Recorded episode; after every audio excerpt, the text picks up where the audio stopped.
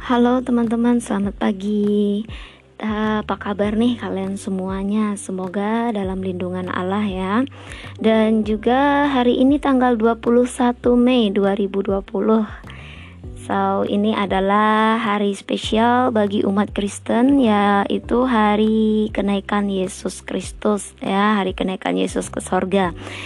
So, khusus hari ini Nanda ingin membagikan sedikit renungan buat kita semua ya. Sedikit renungan buat kita semua tentang makna uh, mengenai makna kelahir uh, sorry sorry makna kenaikan Yesus Kristus.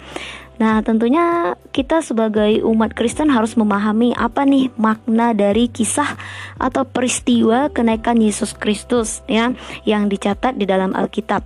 Yang uniknya dari empat Injil Matius, Markus, Lukas, dan Yohanes yang mencatat mengenai peristiwa kenaikan Yesus itu hanyalah Markus dan Lukas saja ya.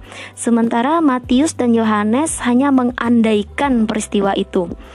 Padahal sementara itu ada begitu banyak ayat dalam kisah Rasul dan surat-surat perjanjian baru yang menyatakan makna teologis mengenai kenaikan Yesus. Mengapa demikian?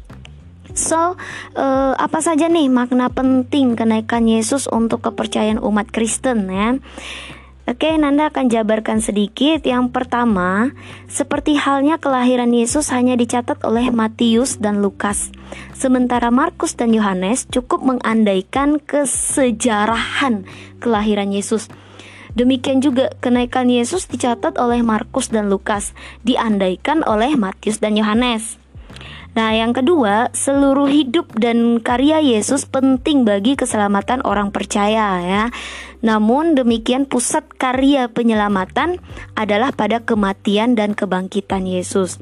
So, uh, kenaikan Yesus adalah bagian wajar dari kemenangan Yesus dan yang berpuncak pada penyempurnaan keselamatan dan penghakiman final pada kedatangannya yang kedua kelak ya. Dan yang ketiga, kenaikan Yesus penting bagi diri Yesus sendiri. Nah, ini menyatakan bahwa Ia yang datang dari surga kembali ke kemuliaan kekalnya. Ini berarti Allah menerima karya penyelamatan olehnya dan memuliakan Ia dalam kemuliaan kekal. Kemudian duduk di sebelah kanan Allah berarti mendapatkan posisi yang terhormat berdaulat sebagaimana dikatakannya di dalam Matius.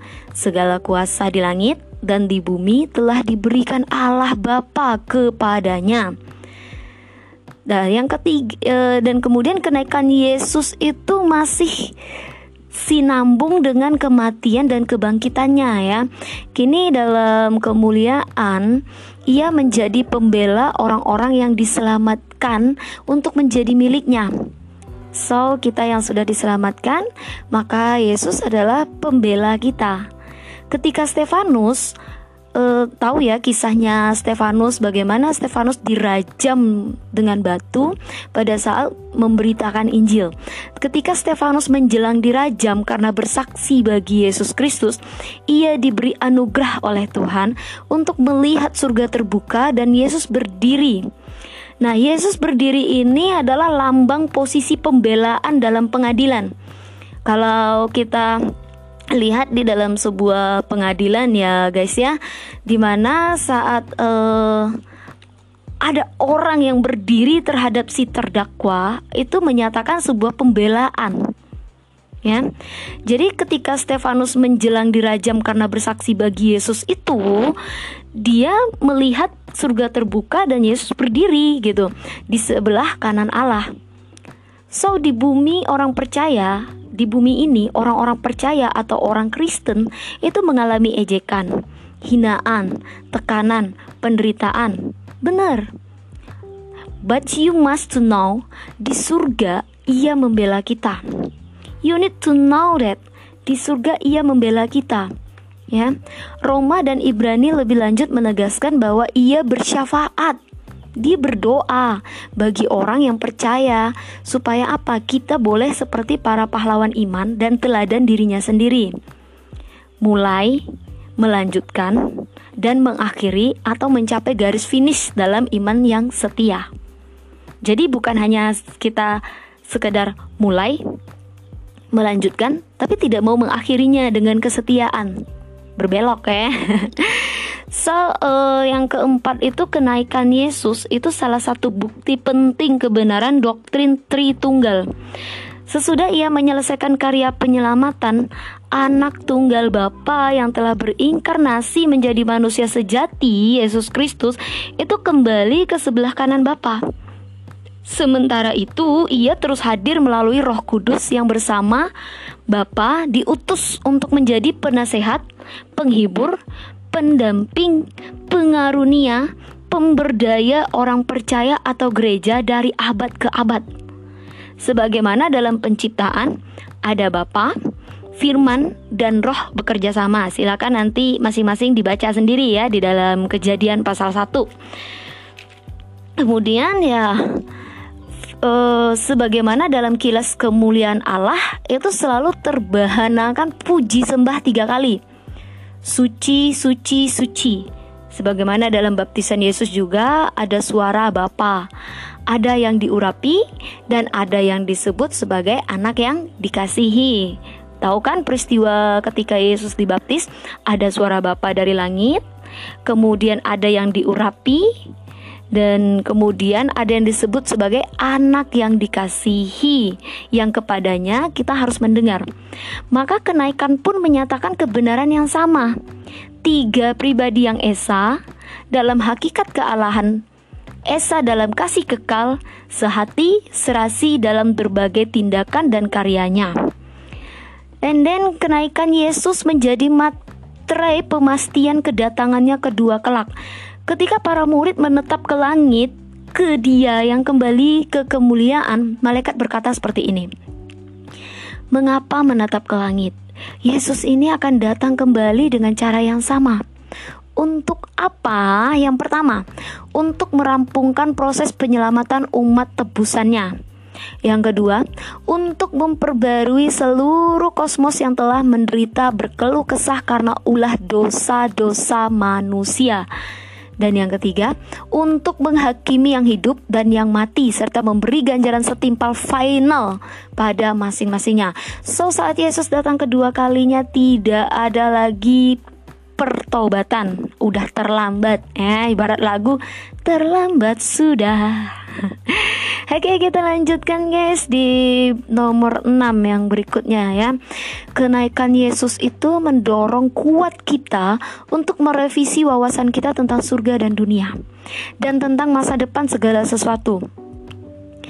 Yesus yang bangkit dan yang naik ke surga berarti surga dan bumi kini terhubung oleh dia yang pernah di bumi dan sekarang di surga Dan ia yang kembali ke surga tidak meninggalkan kita piatu sebab ia mengutus penghibur yang lain namun sama dengan dia. Siapa? Ya, right, Roh Kudus ya. Maka dalam Yesus oleh Roh sorga teralami di bumi seperti dalam doa yang dia ajarkan. Ya doa Bapa kami Datanglah kerajaanmu Jadilah kehendakmu di bumi seperti di sorga Dan sementara di bumi Sementara di bumi ini kita boleh turut duduk bersama dia di sebelah kanan Allah.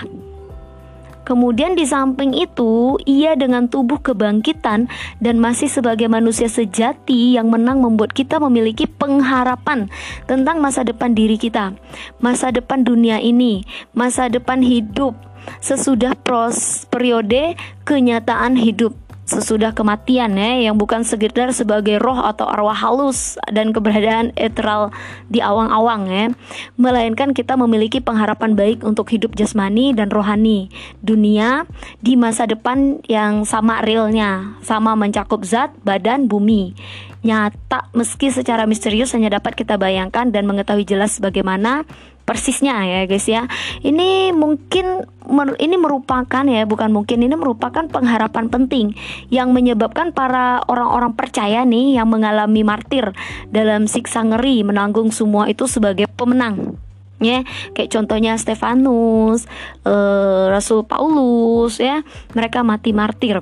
Sebab mereka bukan mempercayai evolusi atau reinkarnasi atau penyatuan dengan alam seperti paham panteisme melainkan mereka percaya melainkan e, mereka percaya Wait, melainkan mereka percaya akan masa depan baru real yang akan mereka alami dalam tubuh kebangkitan. Sama seperti tubuh kebangkitan Yesus dan masuk dalam Yerusalem baru.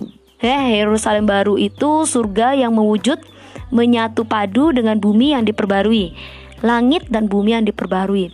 So, semua arti dan makna kenaikan ini sangat penting dan menentukan untuk bagaimana kita menghidupi kehidupan di dunia ini. Bahkan juga sangat berdampak nyata bagi penderitaan di bawah pandemi COVID-19 ya guys ya, yang kini sedang menerpa bumi. Ia yang naik akan datang lagi untuk membereskan semua sengsara manusia, dunia dan kejahatan dalam realitas alam ciptaannya. Selamat hari kenaikan Yesus, puji Tuhan Yesus yang naik ke surga membawa tubuh manusia mulia bersamanya menjamin masa depan baru kita dan dunia. Amin. Nah, teman-teman, untuk renungan yang tadi Nanda sampaikan, kalian juga bisa dapatkan atau kalian bisa baca di Play Store di kalian boleh download aplikasinya yaitu Iter Gratia ya Iter Gratia. Dan di situ ada renungan-renungan dari penerbit buku-buku rohani Waskita ya. Jadi teman-teman boleh membaca itu untuk menjadi refleksi bagi kita setiap harinya ya teman-teman. Karena di sana banyak renungan-renungan yang bagus. So untuk hari ini sekian saja. Uh, Nanda akan tutup acara hari ini dengan sebuah lagu ya. Dengan sebuah lagu Ya, uh, dengan lagu Savior of My Heart ya by Sheila Walsh. Selamat mendengarkan dan selamat hari kenaikan Yesus Kristus. See you.